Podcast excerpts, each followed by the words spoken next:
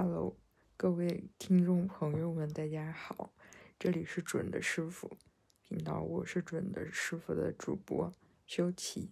那今天跟大家讨论的话题呢，就是各位观众朋友特别喜闻乐见，然后也我觉得对大家是很切实、很有帮助的，就是属于我们如何做可以提高自己的运势。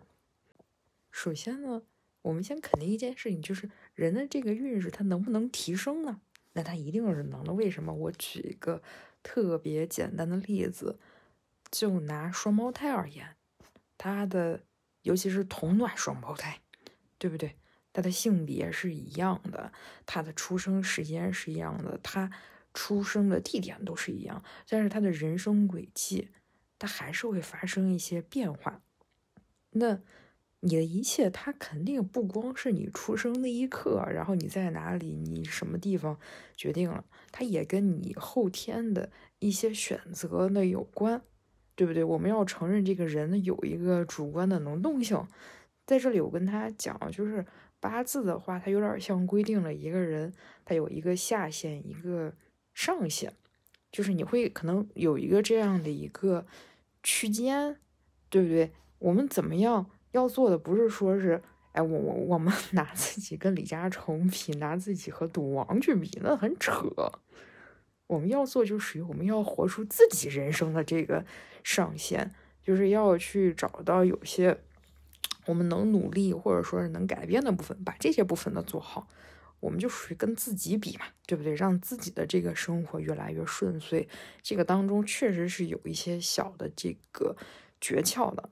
那今天我们一项一项的来说嘛。首先第一点呢是什么？要摆正心态，就是你心态要稳。这个心态是什么？心态就是说，首先我相信我自己有一个好运势，我能接受我自己有一个好的运势。这个真的特别特别的重重要。就如果说你自己都不先相信这点，你自己都不先接纳这这一点。然后你说你指望你运势好，这个真的太扯了。你见过哪个成天唉声叹气、成天垂头丧气，就看起来和一个很丧、很丧的一个人？然后他的工作、他的感情是那种很顺遂的，没有的，真的没有的。所以第一步一定是你自己内心上，你先相信这一点，你运势那就是好，你这个生活就是顺顺遂。你干啥事儿，你你都你都成，对不对？你首先你要先相信这这一点，然后再有就是说，尤其是人生有时候会面对很多的那种选择，尤其是什么二选一、三选一的时候，我们一定要相信，永远都相信我自己选的这个东西是对的，就是我从来不为过去发生的事情去后悔。人不要干干干后悔那种事情。人们人们人一旦开始后悔，你开始否定自己的时候，这个这个东西就不太好，真的就不太好。所以说，呃，第一步一定是咱心态一定要稳。你不管发生那啥事儿了，你心态要稳，你要相信我这个就是好。哎，我我这个运势就那就是好，我我这个运气就是好，就是有老天爷。保佑啊！我这个所有发生都是必是有利于我的啊！即使他暂时有些学的不顺，那也是什么呃，这个福兮祸兮焉知非福？哎，你首先你要先相信这一点，你心态一定要稳啊！你心态稳了之后，我觉得光这一点你能做好，你的这个运势起码能提提高这个一半以上吧，起码能提高一个五成吧。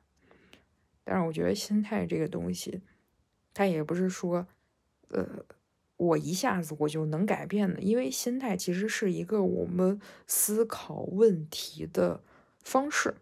这个思考问题的方式，它的转变，它也很难说是我一听，我觉得你说的有道理，我一下子就改了，这事也不太可能。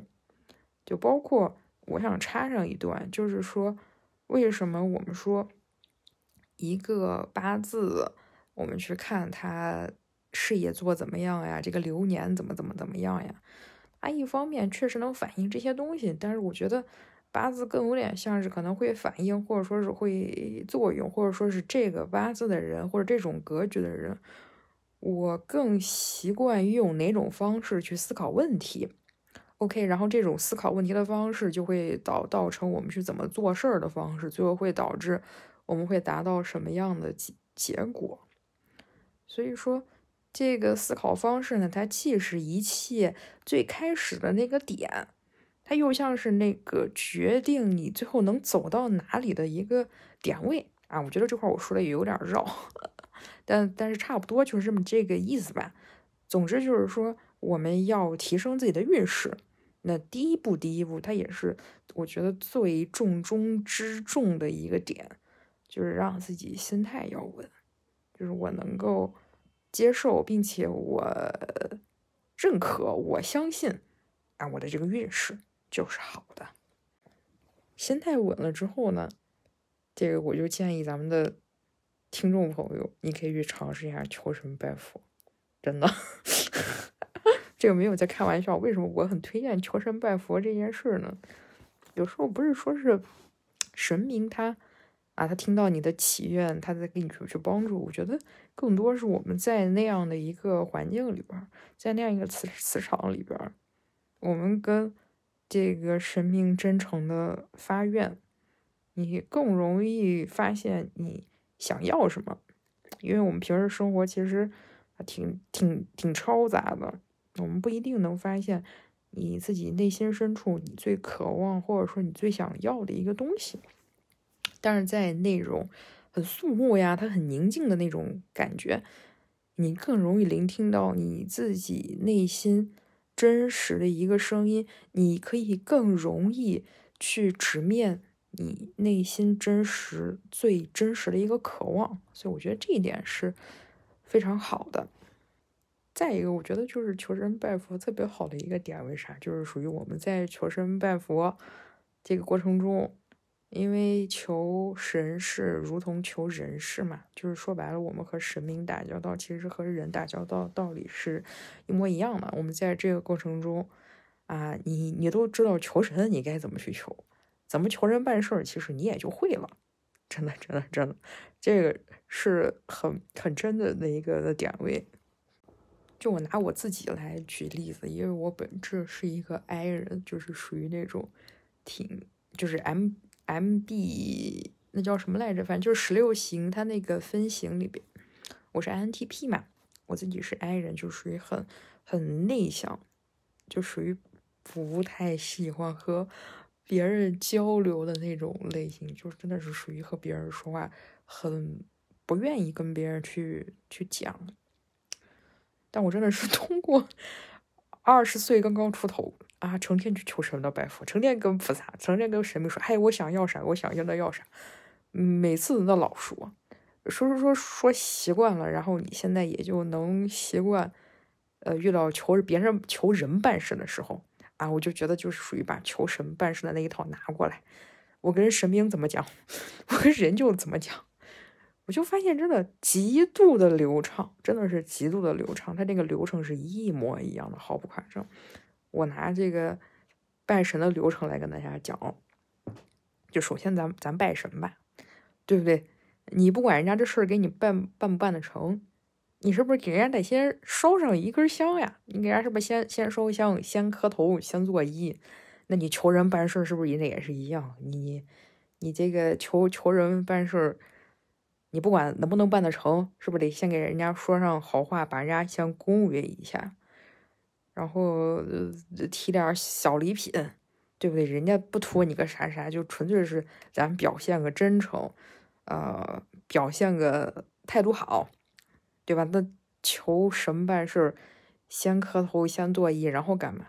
然后是开门见山，自报家门嘛，对不对？那成天去求神拜佛的人多的跟啥？尤其是那名山。这个名寺成天香火旺的跟啥呀？你不自我介绍，那神明知道你是个干啥的？然后我一般的自我介绍是比较简单的，我就去跟他说我叫什么，呃，我在哪里住就完了。然后我听过夸夸张的，我真的是有听过夸张的，夸张的是甚至会给菩萨报自己的身份证号，就怕菩萨不知道他是谁。好，先做完自我介绍，下来就是诚心诚意的跟神明讲，我想要啥。那比如说，我说我想要发财，对不对？那我就诚心诚意跟 菩萨讲，菩萨保佑保佑，我要发发财吧！我真的很想要钱，真的。你你就真诚即可，对吧？真诚即可，或者说是，呃，我想要要对象，你那你这时候你就要跟人家讲，哎呀，呃，这个神明，你首先你要叫人家的这个那名号，你知道吧？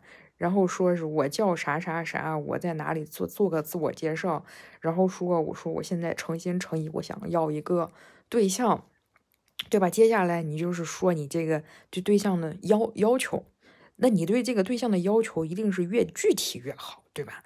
就好像，呃，我现在托媒人给我介绍，给我寻寻对象呢，对不对？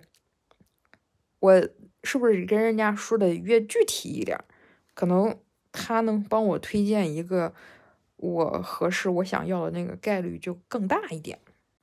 然后诉求说完了啊，诉求说完之后，就到其实我觉得很重要的一步，就。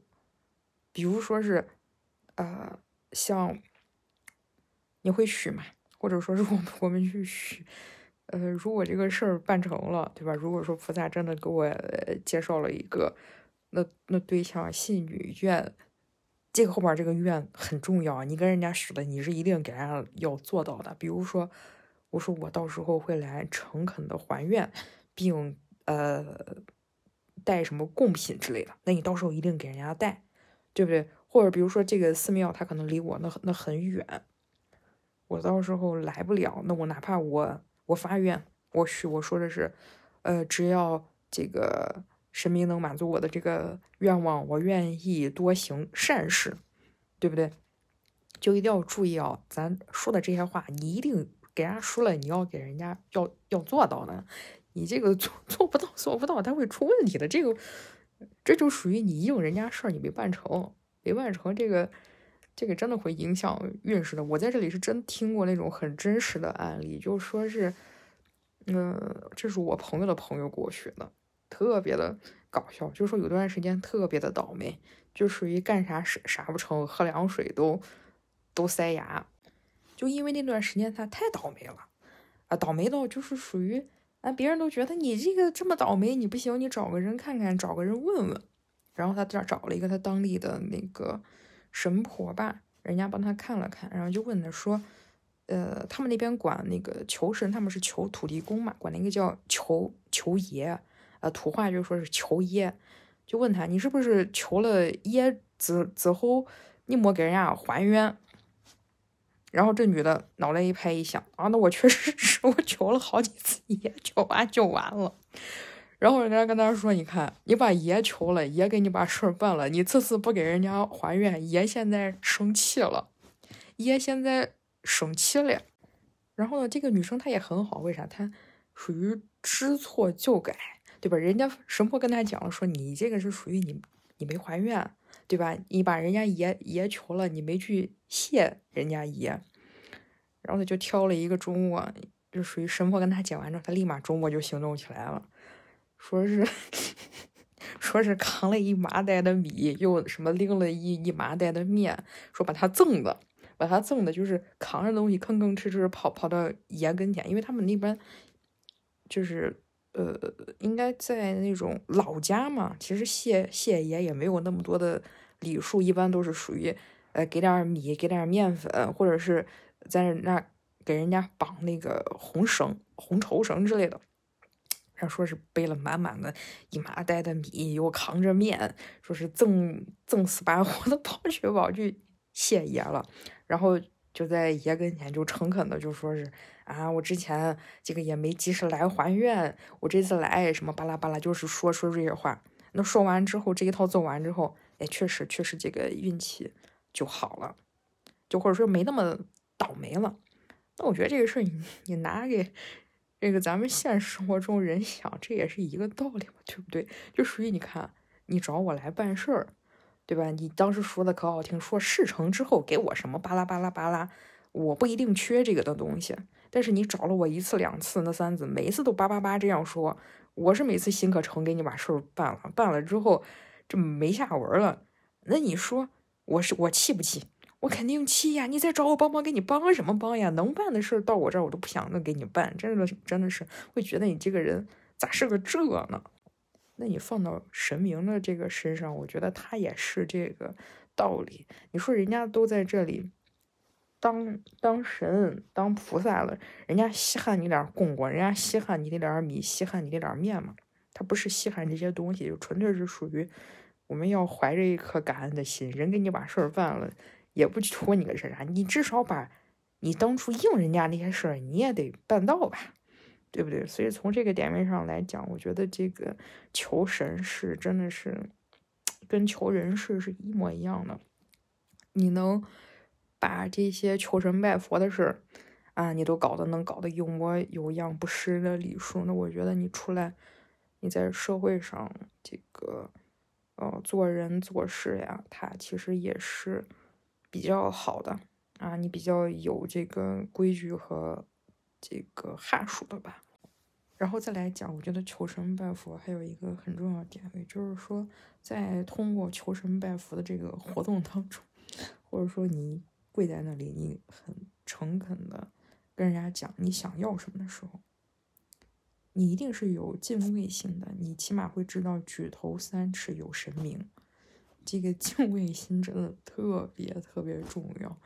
我再举个例子，就是以前不是有一个特别有名的编剧嘛，就是我到现在还是很怀念煤老板做投资人的日子，因为他们特别的好啊，就是说是因为煤老板他们除了要求找女演员外，人家没有任何的要求，就是为什么？人家不会说是我是个外行，我就知道内行你要怎么怎么干，因为很重要的原因就是属于在煤矿里边，他瞎干预是会出人命的。他有一个敬畏心，他有一个安全生产的意识，所以我觉得敬畏心这个东西也特别的重要。就虽然说我们在前边我强调说是，哎，我们要有一个很稳的心态，我们要相信自己，呃，这个运势就是很牛逼的，要肯定自我。但是这个肯定自我的。事情它也是一定有一个度的啊，你不能叫自我膨胀，对不对？你没有敬畏心就成了自我膨胀了。你看很多翻车的一些东西，我举个例子啊，比较近的咱就说李佳琦。李佳琦他能说出来这个，呃，不要乱说，眉笔一直七十九，国货品牌很难的，有时候找找自己原因啊。这么多年了，工资有没有涨？有没有认真工作？哇，你想想看，一个一个，如果说他是一个足够有敬畏心，一个足够能摆正自己位置的人，他嘴巴里能说出这种话，他讲不出来的。真的就是属于我们失掉了一个对自我的认识，我们过度的看高了自己，啊，我们忘记了我们是怎么成长起来，忘记了我们从哪来，忘记了我最开始的直播间我就七十九个人，忘记了我一开始就是个贵哥。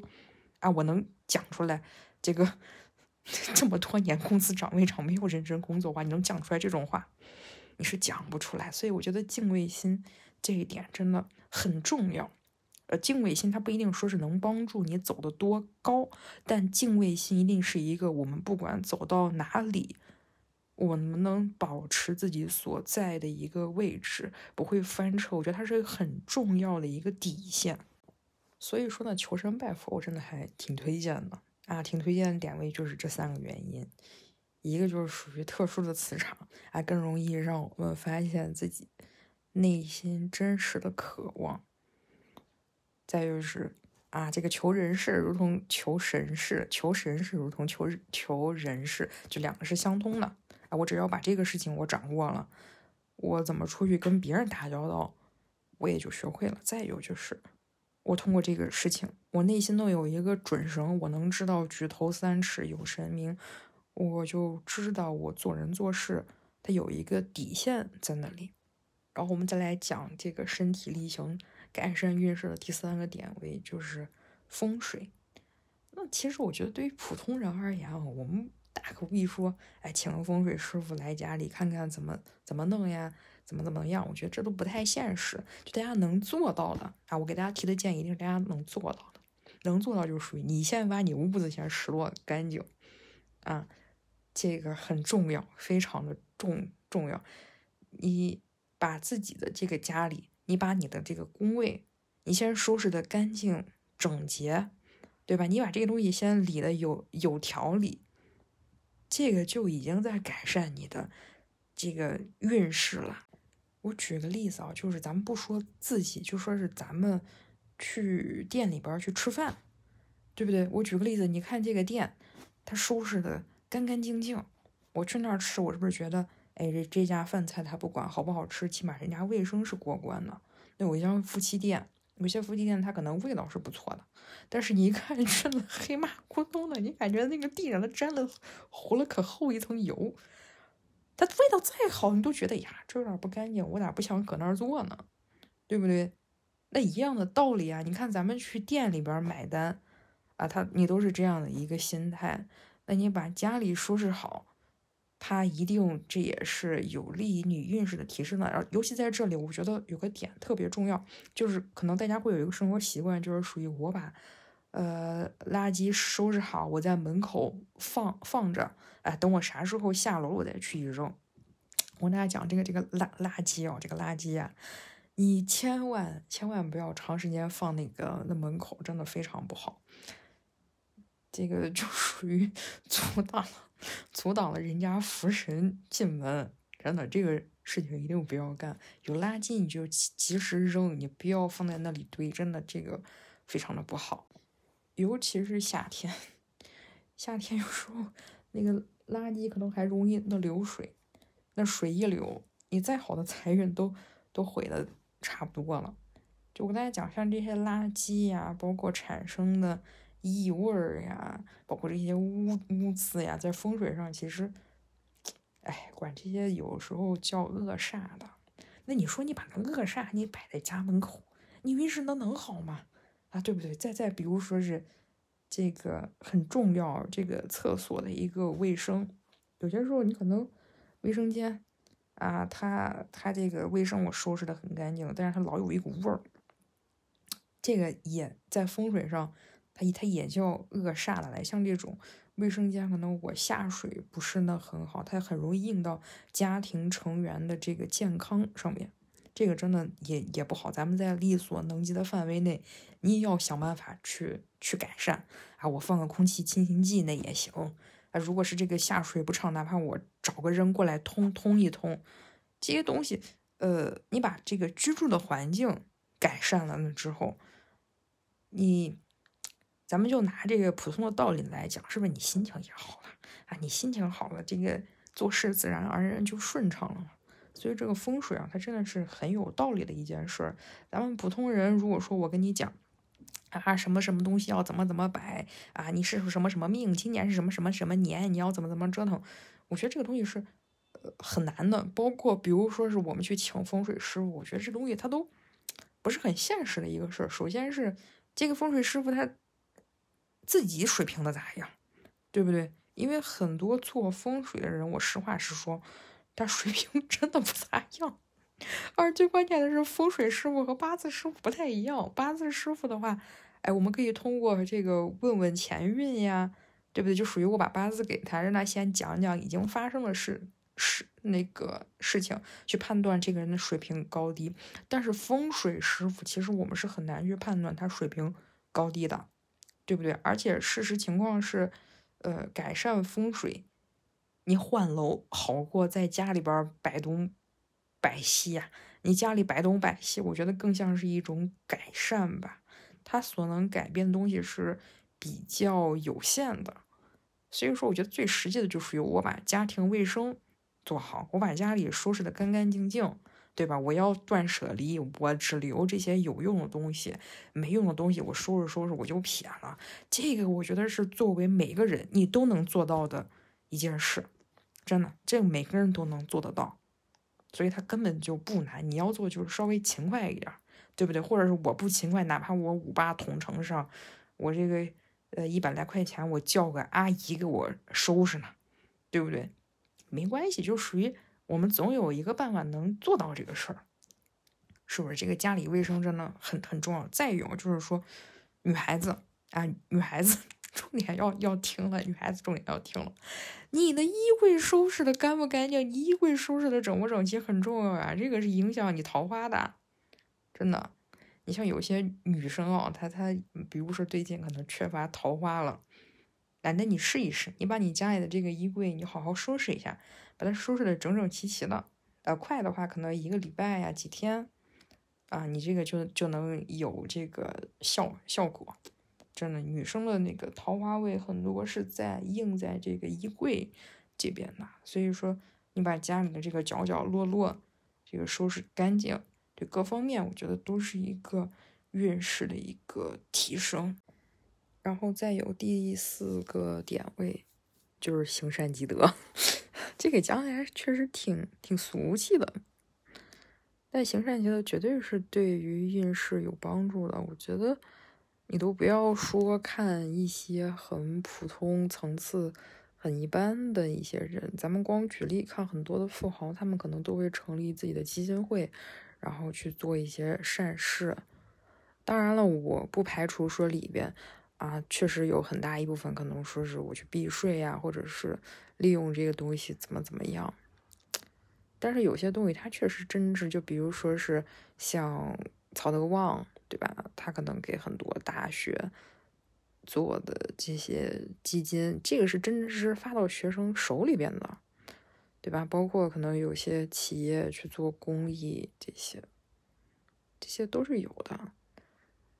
我觉得。嗯，大家希望提升自己的运运势，对不对？我们就多看一看那些啊，这个在财富上比较自由，在世俗成就上取得比较多的人，他们往往都是做慈善做的确实也也比较多。做慈善这个东西，我觉得它一定是属于一个在咱们力所范能力的范围内。就比如说，我在我能力范围内，我做点好人好事儿就可以了。这个东西。没有必要说是我们特别费力，或者说我们倾注很大的一个精力全职去做。我觉得这个东西它也不现实。你就是属于在你的一个力所能及的范范围内，就是做点好人好事儿呀，对不对？哪怕这个说的俗气一点，你过马路扶个老奶奶呀，对吧？这个也算是好人好事儿，或者就现在的这样的一个社会舆论。你看见有人倒倒地上的，哪怕你帮他打个电话叫他家里人呢，我觉得这种的都算。当然，如果说你很有经济实力，然后你可以组织一些东西，我觉得当然是更好的。或者说，哪怕我不去，呃，做那个投钱的那个人，哪怕我去就是号召起来这个的事情，然后监督这个钱确实也是是花到，就是他应该花的一个地方，我觉得他都是很有意义的。在这里，我都可以跟大家分享，我以前。啊，这个运气不是很好的时候，当然我也有运气不好的时候。我那个时候是给支付宝，支付宝不是有那种学生捐助的那种项目，还是什么你好木兰之类的那种，我都有捐。那个时候刚工作嘛，我也没有很多钱，可能一个月弄十块，弄二十块呀，这样子。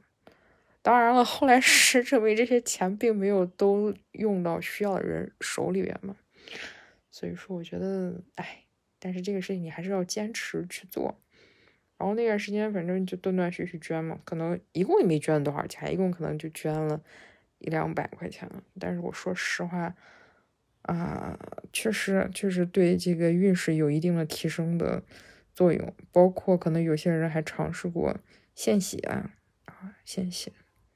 献血其实也也也可以，当然我们现在不是很推荐，主要是现在青年人咱们身体素质真的比较差，你不太能经得起。就你要实在是倒霉，那我觉得你不行，你可以尝试尝试这种好人好事也可以。当然了，不管是这个咱们直接小一点的很直接的善，可能是，哎，我捐个十块那二十，或者说我去献血之类的。你说当中有没有那种黑幕呀，或者说是一些不是很能拿上台面讲的事情？那当然有呀。但我觉得做善事的这个态度是这样，就是我知道这个世界可能有很多它不是很公平、很公正，甚至于我做的这个事事情，可能并不一定能受益到我想帮助的人身上。但是做善事这个态度就是属于，OK，呃，我能接受，它不一定有用，但是我持续去做，那我总有一天我能帮助到那有些人。然后这个世界其实它也很公平，你在帮助别人的同时，然后。周围人也会回馈给他的善意给予你，就有点像，哎，我不一定是是从我被帮助的那个对象身上能获取到什么，但是可能这个世界会给予我一些东西。当然了，做善事他也会讲一个这个发心吧，我觉得最好不要拿一种很功利啊、很交换的态度去做，我们纯粹就是属于我喜欢这个世界。所以说我愿意这个世界变得更好，而去努力。说到这里，我也想继续分享一个，就是到鬼节的时候，像有些人，他除了可能给自家祖先烧，然后，然后他可能甚至会就是在那个圈圈之外。我再收点那纸钱，就是属于帮助孤魂野鬼，因为确实有说法，有说法说是，哎，你你给孤魂野鬼烧上一点儿然后孤魂野鬼到时候也会给你帮忙之类的。哎，但但但但这个我觉得，哎，用处不是很大，用处不是很大，不及你给这个仙人烧钱来的这个来的有用。就真的，你烧给孤魂野鬼，你当然是不如烧给自家那祖先了。当然，你要纯粹是抱着，我觉得孤魂野鬼很可怜，对对对，这个天冷了也也没钱买衣服，在在底下也冻得慌，呃，家里也没人那那祭拜，我纯粹做好心做善事，我给他烧。那我觉得你抱这个心态那可以。你要是指望孤魂野鬼发财，这就扯了。孤魂野鬼自己都吃不上东西，都穿不上那衣服了，他把他自己问题解决不了，他给你咋解决那问题啊？然后说到这里，我就忍不住再插一下，就是很多时候运气差嘛，运气差，可能在网上有，比如说什么做什么仪仪式呀，或者什么点蜡烛呀，或者说做什么中式的仪式呀，或者西方的仪式，还挺多，包括什么。呃，换个名字呀，或者说是换个什么微信的头像，换个网名啊之类的。你说这些有没有帮帮助呢？我自己觉得这些东西，它对你的运势当然会有帮助呀。但是它这个能起到的这个帮助，嗯，跟改变自己的想法和改改变我前面讲的几点比，我觉得它起到的作用其实比较的小。然后再包括什么改名字、改微信的头像那种的。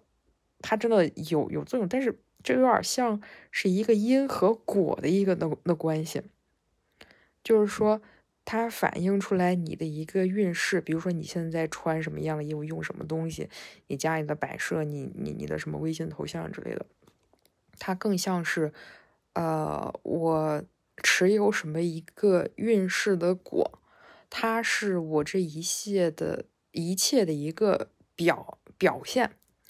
那你想改善运势，你当然要从因要这个入手。我的意思，从因果的这个因，你要去入手。你只有先改变因了，你的果自然而然就变了，对不对？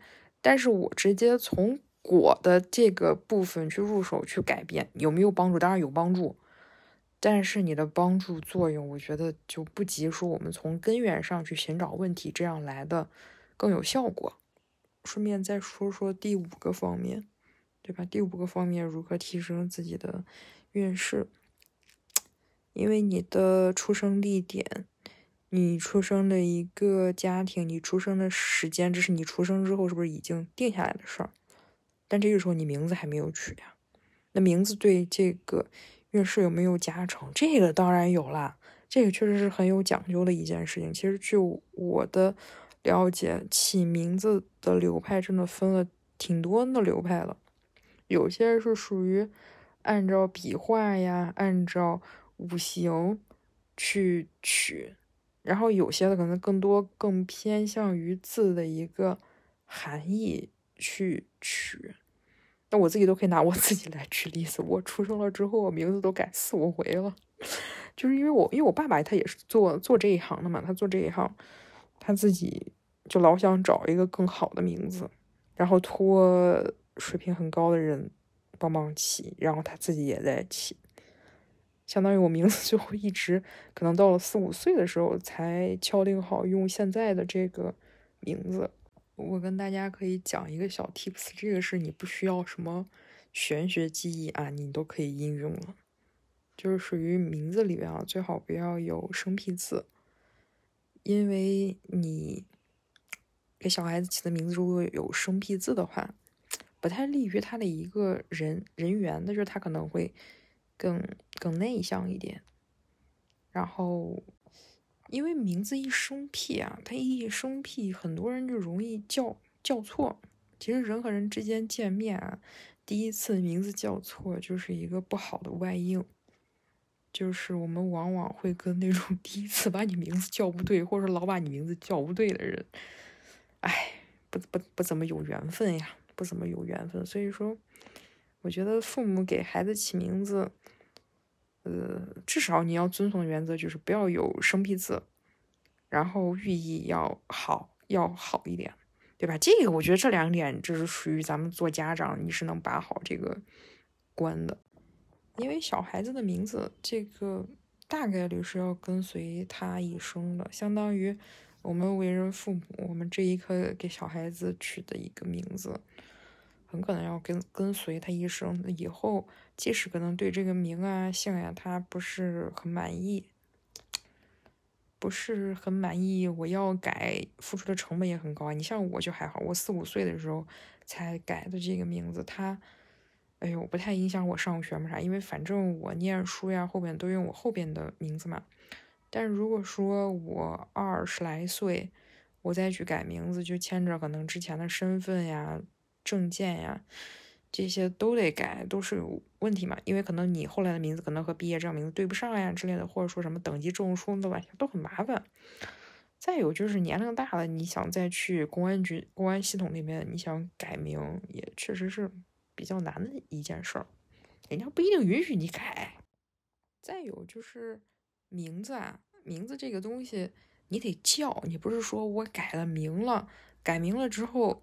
啊，我就跟随这个新的名字带随的力量，不是的，是别人都得用你这个名字，你自己用这个名字，别人叫你叫这个名字，然后他才能发挥这个嗯名字的一个作用，不然你可能还是停留在旧的那个印象。所以我觉得，哎，这个这个，与其现在这个一把年龄去去改名字，这个 成本太高了，不如说是。有小孩的时候，这个全家，呃，托托人，哪怕找找人去去起一个，或者是大家坐坐一块儿翻翻字字典，取一个比较响亮，嗯，比较寓意好的名字，我觉得这个是挺好的。当然了，我说的是正常情况，因为我觉得咱正常情况名字你不会有很大的缺陷的。啊，你，你当然了，如果说 如果说听众朋友你的名字叫什么？来地呀，判 判地呀，这种那咱一定要改，这个务务必改，这个花多大成本咱都要改改过来，因为你那个名字一出去，它给你的这个磁场影影响确实是不好的，确实是不好的。一般建议就是说，给小朋友取名字，或者说我们正常取名字，我们取三个字比较好，两个字的名字很少有起得好，这个起得好的概率非常低。然后四个字的名字其实起的好的也很少，像易烊千玺的名字就非常好，就非常旺，真的就属于各方面都很圆满的那种名字。但是四个字想起成这种水平呢，是很少很很难的。就主要除非你是那种复姓，对不对？你复姓的话，起起四个字会会比较好。正常单姓的话，咱就是起起三个字，好吧？那个两个字也。容易起的有点不是很好。那有关咱们如何提升自己的运势，就是我们这个频道第一期节目。我们 其实基本上也接近尾声了。我觉得我把我们普通人能做到的一些很切实的办法，其实也都讲出来了。其实怎么说呢？如果说一个人你真的正正经经，你按部就班，你生活。你工作，你保持一个阳光的心态，大部分情况或者百分之九十九的情况，你都会收获不错的工作、不错的事业、不错的金钱回报以及感情生活，这些东西它都是相辅相成的。然后，如果说大家还有什么感兴趣的话题，也欢迎的留言，我们也可以根据大家你的这样的一个反馈，然后继续去讲大家感兴趣的有关这些玄学方面的一个东西。也希望我的这些节目能给大家一些很切实的帮助。也非常感谢各位听众，你能聆听到现在，谢谢大家。然后这期节目我们就再见啦，拜拜。